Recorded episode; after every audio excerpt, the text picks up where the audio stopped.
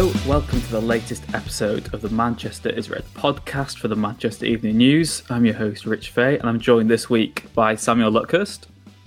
Hello, Rich. And by Tyrone Marshall. Afternoon, Rich. Hello, thank you both for joining us. You join us as well as a listener as we look back on a game where United dominated the first half, failed to take their chances, and improbably dropped points again. No, it's not the Middlesbrough review or the Burnley one, but I look back at the weekend draw with Southampton and I look ahead to United's dropped points against Brighton in midweek as well. So, um, Samuel, you know, every game it's been like deja vu. Was there anything at the weekend with the draw with Southampton that was at least different for you from the other games, or did it feel like you know no. history repeating itself? No, even down to Jadon Sancho being the best player. So even when the positive is the same positive, it's there's there's just there's, there's a dearth to go at really from from our perspective in terms of writing about United at the moment. I don't think there would have been a shock result at the weekend other than maybe United thrashing Southampton. Even if Southampton had won 3 0 or 4 0 at Old Trafford, I don't think that would have really registered as a shock at all. Most people walking down Warwick Road, going up St Busby Way, uh, United supporters, I, I, imagine a lot of them would have expected Southampton to take something from from that game. Uh, I certainly did as well. I wasn't, you know, fortunately we weren't asked for our predictions on on Friday, whenever it was. But going into the game, I just thought it had the makings of a draw. I think the Brighton game was the makings of a draw as well. Brighton are a, of a similar level to Southampton. Some very very good individual players, good coach. Um, collectively, there's there's an awful lot to to admire about them. They've had a pretty good season as well. They've also shown uh, in in the recent past against United what they can do against them. But in terms of the game at the weekend, I, I think it's it's almost unforgivable, really, when you concede a goal uh, against Burnley on the Tuesday in the 47th minute, I think it was, and then on the Saturday, in you're one 0 up uh, and you concede a goal in the 48th minute. The, the mentality of this team is just is broken. I don't think it's going to get repaired before the end of the season by an interim manager there are a lot of things that he's trying to do that are laudable. Uh, there are some things he's trying to do that are just not going to stick. Uh, I, I, get it. You know, some people are now saying, well, you know, maybe it's time to actually accept that the players were to blame. The players have always, you know, been to blame to an extent, as as is the case in most uh, instances where a manager is sacked. The players deserve a hell of a lot of the blame. I think the difference earlier this season was that United were so bad that you couldn't even argue that they weren't down in tools under Solskjaer. There was just something wrong in the coaching department there um, that that was well documented. Now they've got a collection of coaches who are on the field and are trying to change things, but immediately you just look at it from the perspective of some of these entitled, egocentric players that are in that dressing room, and they will be looking at him thinking, "This guy is has only won a German Cup." Um, and the Intertoto Cup as well. If even if you got, I think you used to get a certificate for that back in the nineties or whenever it was still still going.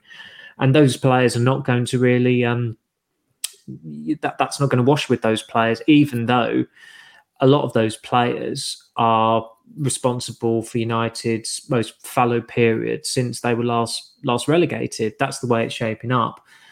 So as as as much as they've been on repeat, repeat in over the last week or so, um, I suppose there are new new developments coming to light about the, the, culture in that dressing room. And and to be honest, it is quite a toxic dressing room from what what I've I've been told, from what you hear.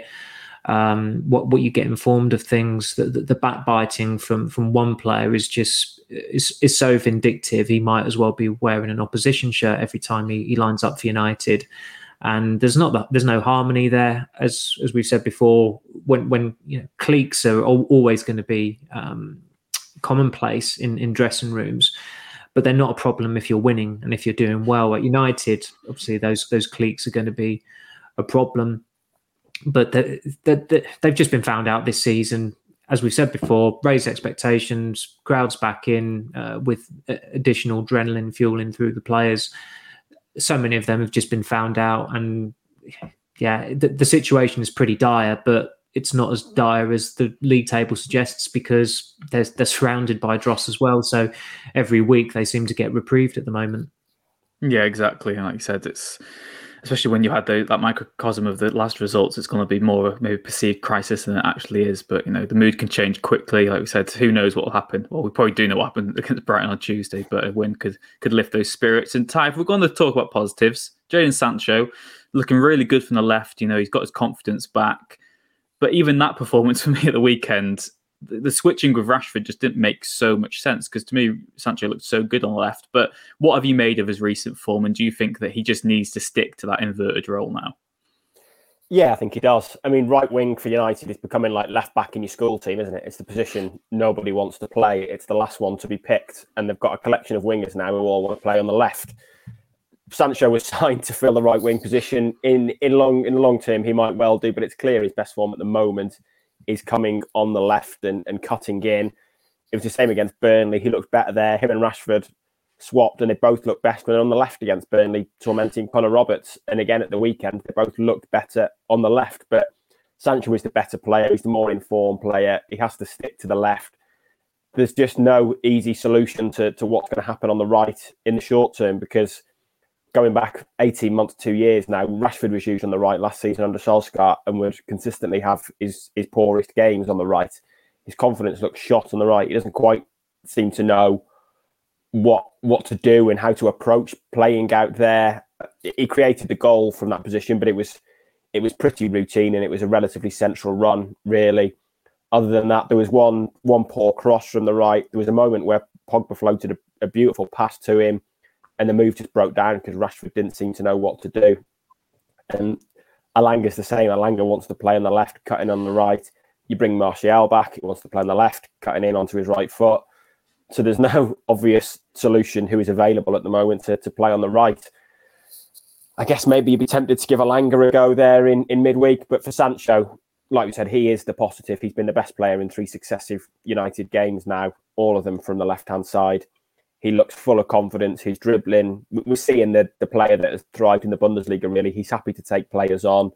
He's confident. He's willing to beat players. He was almost overconfident in, in the one first off chance when he should have squared it to, mm. to Ronaldo or Rashford to run onto, but kept on dribbling and, and took his man on. But that, in a way, that's what you want to see. He's got that confidence back. He looks an exciting player. He, he's the one player at the moment when he gets the ball, you think something might happen because of the way he's approaching games. And he's undoubtedly been the one big positive over the last three weeks. And, and yeah, he has to be pretty much the first name on the team sheet now, and he has to be starting on the left wing. Yeah, exactly. And you know, that's another player that United fans will be looking forward to see against Brighton, see how he, he comes up against Lamptey there on the right. You know, that'll be a really interesting battle, uh, mm. given how far he bombs forward. Samuel, United's midfield. This sort of it sort of sums up United, doesn't it? Because when United are on top, that midfield looks good. You know, you got Fernandes and Pogba, a bit of freedom. They can do what they want. But then when United are on the back foot, they are so easy to play through. The amount of times that Southampton just waltzed through, there, there was no competition. They're so easy to get through. McTominay was isolated as the, the, the sole defensive midfielder. What have you made of that setup? Do you think that this 4 3 3 that Rangnick said he is going to you know persist with to the end of the season, do you think that is actually the right thing to do? I know we've all in the recent weeks we've said that it, it gets the best out of the most of the players. But again, they're just so vulnerable in the center of the park. I, I think it is, and it has to be just because the alternatives are, are worse. And McTominay is, is is probably not the answer there, but that is the best use of him because if, if you're playing him as one of the two eights, that means one of Pogba or Fernandes aren't starting, and that just seems quite perverse, really. And, and McTominay has got it in him to at least play competently there. The trouble is, last month when he comes up against two serious midfielders in Moutinho and Neves, and this month in Romeu and Ward-Prowse, he just gets found out. Um, he he is a squad player at best. There's complete merit in having uh, players like of his ilk and Fred's ilk in the squad. Uh, they're they're very honest players. They they have good attributes, but they they have a ceiling, and they've probably been overplayed in the last last three years because of the the, the lack of midfield reinforcements there. Going back to when when when Fellaini was sold, really. And you know, because everything that could go wrong does go wrong at United, Van der Beek starts for Everton in in a position and a formation that Rangnick favours and plays really well, and Everton win win 3 0. Um, that, that's just the way it's going for United. I, I, I think Martial and, and Amad also got got assists at the weekend, which is again, if if anything can go wrong, it, it will go wrong where United are concerned. But I, I, don't think that was as much of an issue as. I mean, at, at the moment, I think the way Ronaldo's playing, he's, he's just so drained of confidence. Um, and the, the dilemma they have there is that if he's not starting up front, it has to be Cavani. Now, as everyone knows, Cavani can only play once a week. And as everyone knows from last year, when the weather gets bad and the rain starts teeming down, Cavani doesn't like to play whatsoever. And they've set a dangerous precedent with the Middlesbrough game where he clearly wasn't going to start. And bearing that in mind, they decided, and he asked, Can I stay in Montevideo a little bit longer? And they said, Yeah, no problem. So it's, it's at the point now with Cavani that if he doesn't start, he can pretty much cry off and not be in the squad whatsoever. And that that precedent has been accepted by the manager. And that's just, I mean, we don't even sound surprised by this because that's the culture at United now. And Rangnick was never going to have total authority anyway because his title is prefixed by the word interim and he's only there until the end of the season. And he's certainly not going to be there next season now. I think the way things are going, I don't think bookies would even take bets on that. But that is a big problem because it, it doesn't necessarily have to be one of Rashford and Cavani because Rashford has played there, but we all know Rashford is not is not up to it as as a centre forward. Um, Anthony Elanga is not a centre forward. Um, you know, th- then you're out of options there. You start looking at Joe Hugill or Charlie McNeill. and okay, you know, Rangnick has said that know it's obvious United need a younger centre forward in the summer. Um, you know, a, forward of some repute anyway, who, who who can play up there with with Cavani almost certainly going, but that doesn't really help them in in the interim where they've got what, best more than three months of football left to play uh, two thirty somethings. I think Cavani's birthday's today, so he's thirty five now, and they're not just having to rotate. It might not be a case where they're re- rotating between the two of them now. It's just a case of playing Ronaldo, who is getting worse. Um, as I said at the weekend, yeah, in the program, when I opened it up and the graphic at the back says "so many goals," I just think, okay, you you are setting yourselves up for the fall here. And what happens in the first few minutes? Ronaldo goes around the keeper and somehow underhits a shot that uh, the defender clears with with reasonable ease. And as we saw in the Middlesbrough game, when he misses a good early chance, he he doesn't play in a natural way. He he becomes tenser. He becomes uh, he, it's it's that classic case of, of maybe trying too much. That cliche.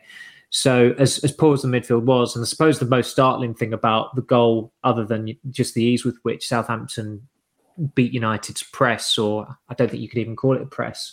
Watching it back today, I think it actually starts with Fraser Forster kicking the ball to a teammate. Now, for those of us who are old enough to have watched Mark Bosnich, Fraser Forster's kicking is similar to that, and Mark Bosnich could barely kick a football for a goalkeeper. So the fact that you've got this cumbersome goalkeeper managing to find, I think it was the left back with a, a 20 yard pass, and then Southampton transitioning from their own third to the final third with a minimum of fuss it, it, it's probably United season in a microcosm, and, and that wasn't even the worst of it at the weekend.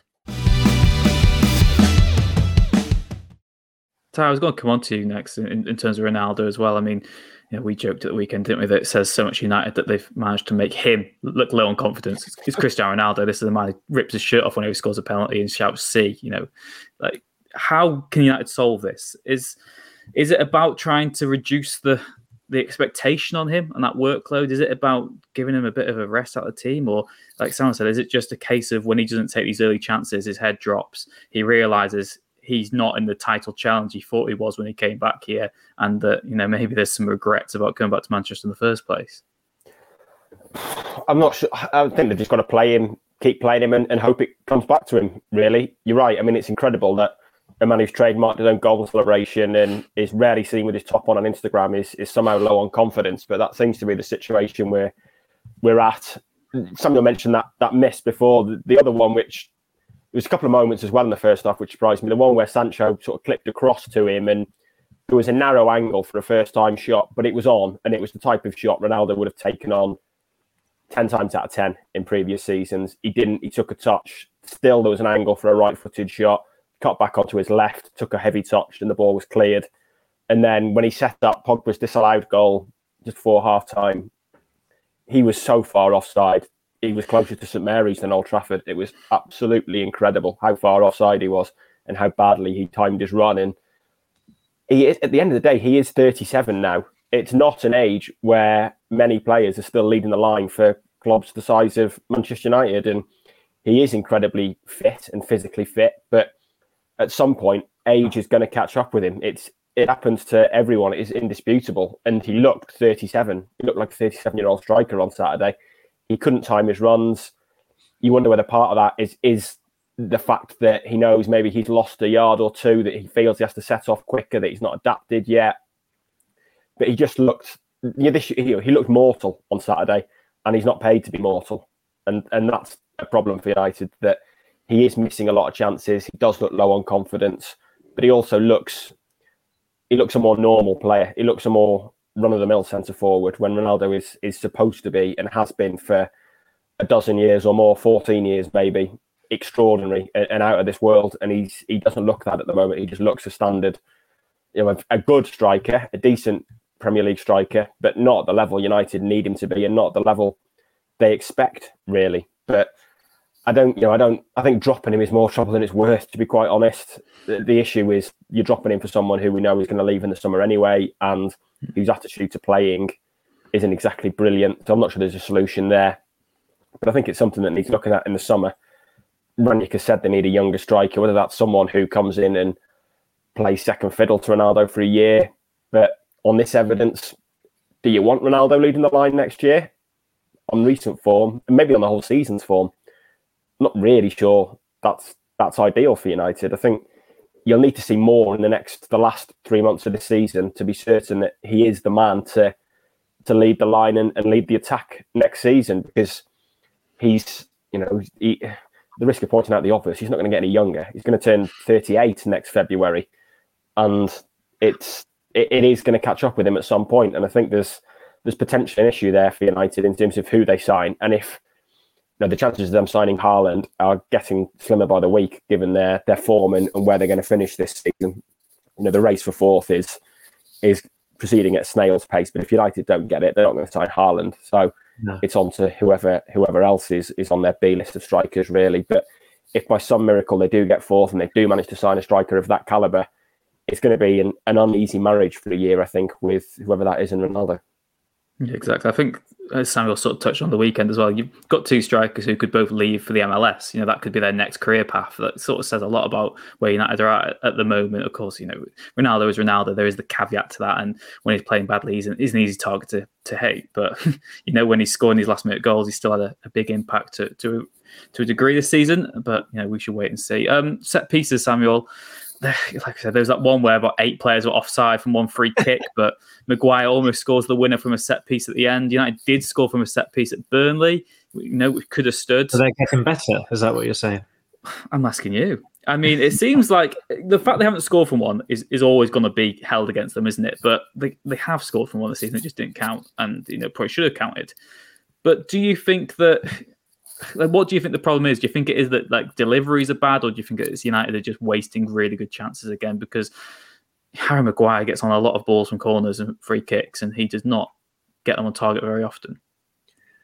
Well, the the header he had the weekend, it was a free header, and there was just no no conviction with it. He, he planted it. I think I saw uh, BT afterwards said um, like described the save by Forster as, as sensational or or something really exaggerated. He, he should he should absolutely have, have saved it. It was, it was another of those games where if you were just to look at the statistics and how many saves the keeper made, you'd think, oh, the keeper must have had a good game today. He, he didn't. Every shot was pretty much within his reach or at him. And again, that's the galling thing for United. The last two keepers who've played at Old Trafford are not good goalkeepers. Fraser Forster had to go back to, to Celtic at some point in his career relatively recently. Southampton have found themselves putting him back in goal when I think he might have been third choice at the start of the season because they had McCarthy and Gunn ahead of him. And McCarthy, I don't think has ever been a particularly dependable keeper. Gunn showed showed promise when he was when he was a teenager at City, but it's it's not worked out for him now that he's playing men's football. It seems, and he's you know he, he might have a good run in with Norwich, he might not, but I remember being told in the summer that before Varane officially uh, signed for United, that he he'd requested clips of United set piece um, set up, and so he could study them in preparation. And uh, you know, it was, it was very very diligent of him, but maybe also quite pointless because they had just hired a set piece coach in, in Eric Ramsay. So you'd imagine that would have affected some change. And in that Everton pre-season game at Old Trafford, the week before the season started, I think they scored twice from corners. Maguire certainly scored one. I think there might have been another goal, direct or indirect, from a corner. And you thought, well, you know, that, that, there's an instant impact there. But I think it's 128 corners now in the Premier League this season since w- w- without scoring. Um, the last time a United player scored from a corner was in January of last year. So you're probably pushing 200 corners um, in, in the league alone since they scored, and I don't think they've scored in in any of the other competitions from a corner either. In fairness to them, even during Ferguson's time, corner taking was was lamented. Ryan Giggs always used to be on corners and was not particularly good at them. He, he used to have this routine of of drift, drifting it towards the near post, hoping for a flick on, and someone would score just because it worked once in the 2003 Community Shield, which I realise is a, a, very, very niche thing to say. But it's just the basics of it. Like you go back to Anfield '97, Gary Pallister scoring twice from corners, uh, and you you had David Beckham taking it, so you were at a massive advantage, and you also had David James in goal, so you were at an even greater advantage.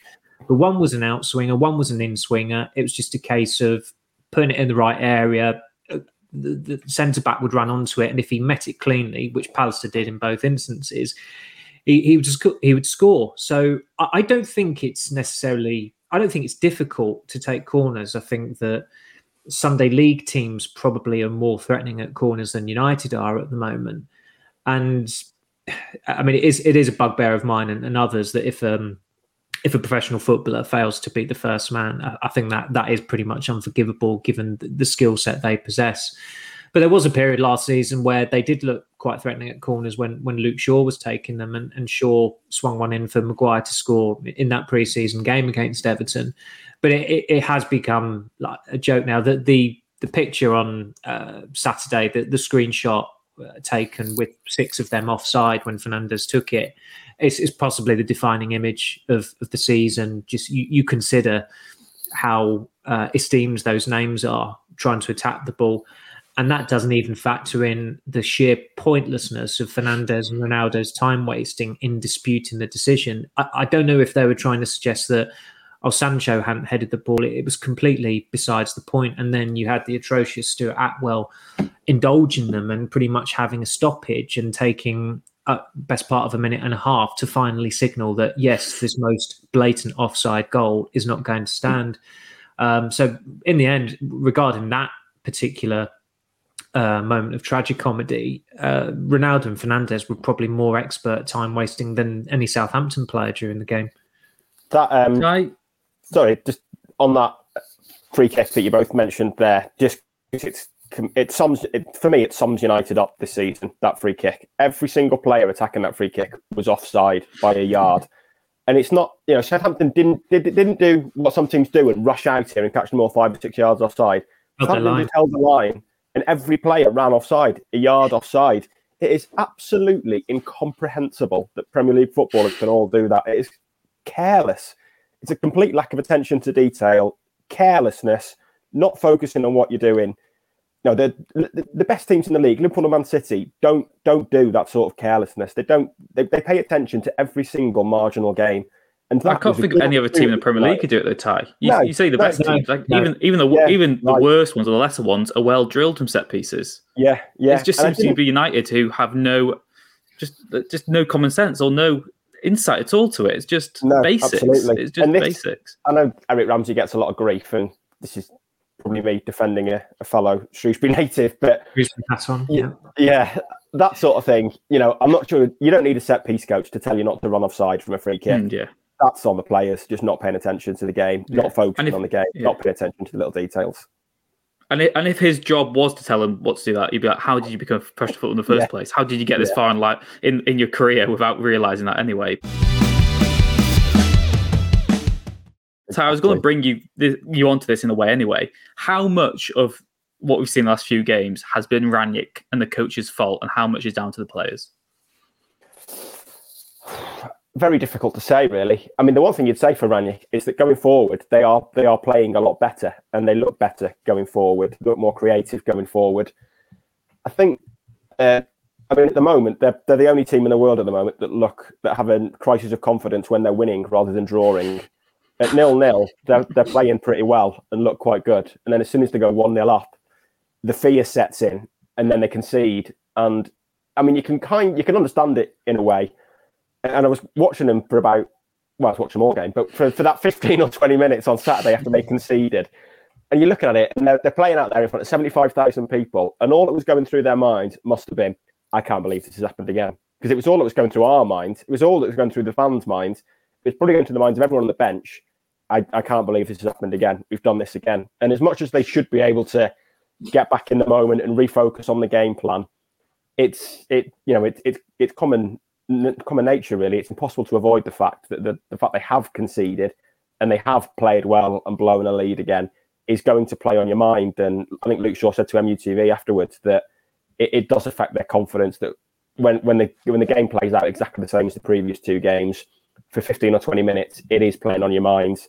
They could sense it amongst the fans, he said, and you can understand that they need to be defending those situations better. But you know, had they scored a second goal, they might have gone on and won that game comfortably because they were creating chances in the first half.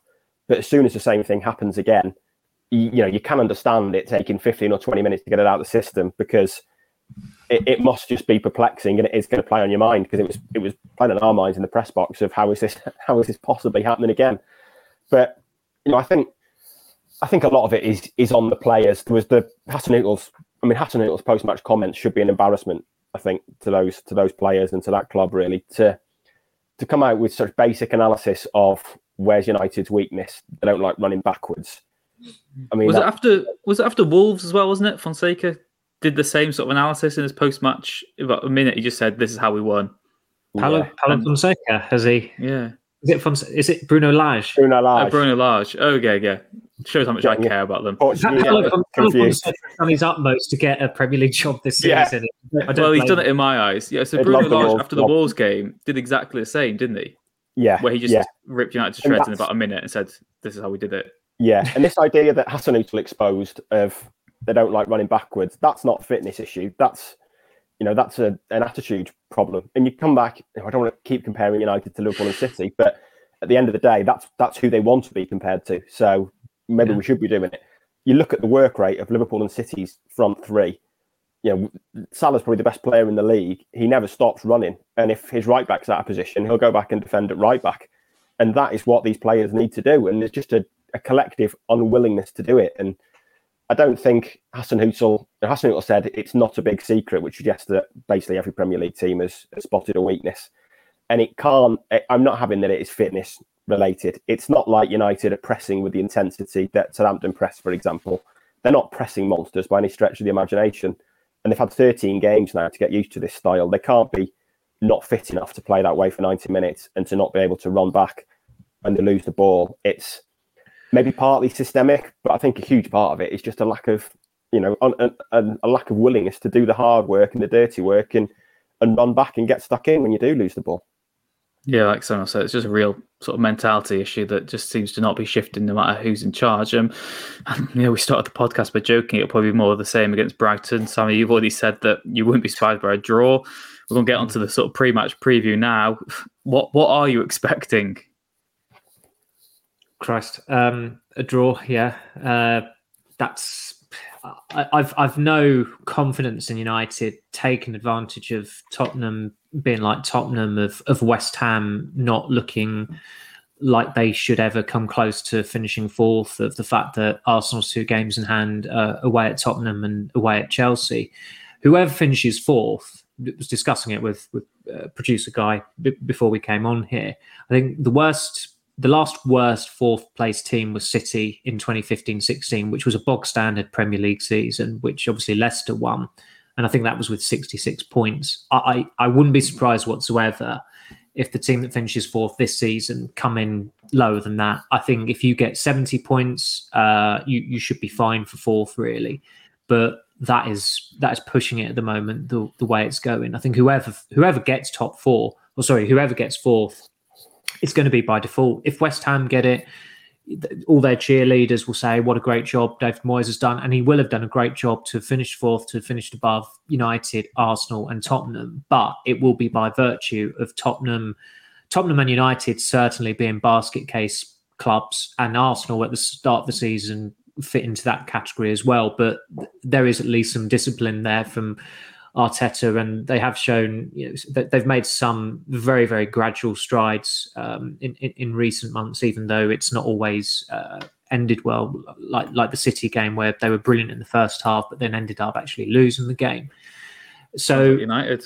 Well, that, that's that's mm. it, and you know it is it is almost game recognized game. Like United have become almost a caricature of Arsenal um, post post Invincible season uh, because it's it's not post Wenger. It's it, it's it's going back to 2004, and there are some eerie parallels with with Tottenham in terms of you've got this rather aloof figurehead at Tottenham in Daniel Levy who seems to be making some very bad decisions, which is not.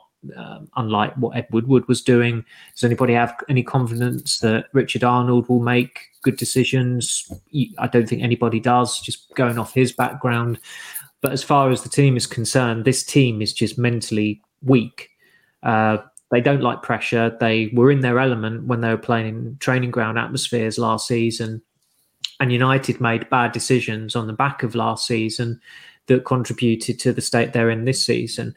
If if United don't win the Champions League, which I know it's it's daft even saying that, but they are they are still in the competition. You can't completely write them off just yet. But if they don't win that and they finish outside the top four, I think this will probably have to be considered the worst post Ferguson season. Even if they finish higher than than seventh, it was they they came in under under Moyes and, and Ryan Giggs. Um, in, in, the last four league games of that season, just because it has just been full of such dross. That the outstanding result of this season so far has probably been against lowly Leeds United on the opening weekend of the season. There have been thrashings galore, uh, change of manager, just mentally weak, bad results, bad performances, uh, very, very few highs whatsoever. And the mood around the place is apathetic, toxic, just any negative word you can think of, you can easily apply uh, apply it to United at the moment.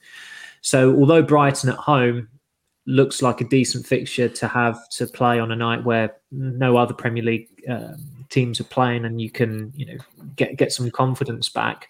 I don't think many United fans have got much confidence in them getting a positive result tomorrow night. And as I said, Brighton they've they've done well against United in the past. Whatever the result, their their performance has been good. They were completely robbed at the Amex last season in in um, at, at the start of it but they've they've shown uh, commendable mettle this season. They've I think they've lost fewer games than United in the Premier League, and Potter's a really good coach. They showed commendable resilience at Anfield earlier this season when I think they were 2 0 down, they got a 2 2 draw. I think if Brighton play well, they've got every chance of getting a good result against United. So, unfortunately, because it's you know, it is Groundhog Day and it's just quite. I felt quite numb leaving the stadium at the weekend, just just from a professional perspective in that it was just it was just the same old and there was nothing to write about nothing to be stimulated by nothing to really get the juices flowing so i'm, I'm kind of resigned to it being another score draw uh, tomorrow night unfortunately yeah, when I asked for predictions there, for those of you who are only listening to this podcast, you can see the video on our socials as well. Ty put his fingers up to indicate one all as his prediction. Ty, yeah, Samuel said that, just more of the same for you. Yeah, I think so. Just looking at the table, when Samuel mentioned Brighton's lack of defeats there, they've drawn 12 of 23 games and only lost four. So, I mean, the last thing United need to play at the moment is draw specialists. Um, yeah, I mean, Control C, Control V for, for Tuesday night again, isn't it? I think. Um, yeah, probably more of the same. I mean, United have won, they've played 29 games since they beat Newcastle 4 1 in September at the, the height of this team might actually win the league with this squad and they've won 12 of those 29 games in all competitions. I mean, that's just wretched, isn't it? And the, Rangnick's had 13 games now. A manager could not possibly have picked an easier 13 games to start with, really. The hardest game has been West Ham at home. They've had three, one easy Champions League home game that was irrelevant anyway, two pretty easy home cup ties against the mid table championship team and a sorry, a championship team and a mid table Premier League team. Lots of run of the mill Premier League games. They've won only six of those 13. Yeah, I mean, it's just you know, it, it, would be no surprise if they didn't win. It'd be no, would be no surprise if it was one-one again. And they are. We've mentioned it before. That top four race is just so hard to call because no one seems seems to want it. I mean, Wolves are coming up on the on the sort of rails all of a sudden with kind of impressive results. I think if they win their game in hand, they could be fourth, although that would require everyone else to lose. Paulo Fonseca does, isn't it? That Paulo Fonseca's doing a cracking job there. Fair play to him. So subtle as well. Um, but it's a travesty. I mean, it's a travesty that United could go fourth tomorrow night. If they win, yeah. they go fourth. Yeah, that's what. That's yeah. for, as me as a neutral. That is what annoys me so much. This team should be exposed for what they are. yeah, but yeah. they could get. They could still get fourth, and for the money makers, that's oh, Champions League's money's back. It's okay. We'll just have this. You don't have to make many changes. Exactly. Yeah. But whereas United, if they're going to actually make progress, they need to have this stark realization of just how how bad they are. Having looked at the fixtures last night, I would say Arsenal Arsenal's games in hand, and I think they'll have a game in hand against Liverpool maybe coming up soon. I don't think I think that was due to be on the Carabao Cup weekend, maybe weekend. Yeah, um, so they've got three. They're going to have three hard games in hand, but beyond that, their running's pretty easy.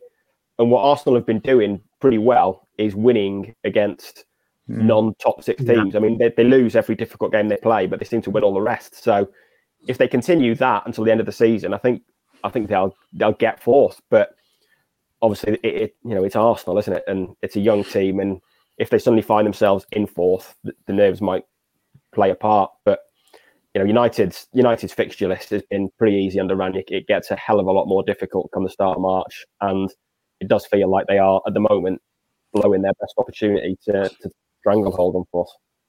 Yeah, exactly. Well, we'll see what lies ahead when United do face Brighton on Tuesday night. Of course, you can follow that match live on the Manchester Evening News. Samuel, Ty, thank you very much for joining us today on the podcast. Thank you very much, Rich. Thank you, Rich. And thank you very much once again, wherever you are in the world. As always, please do leave a like and subscribe if you haven't already. And we will see you again next time.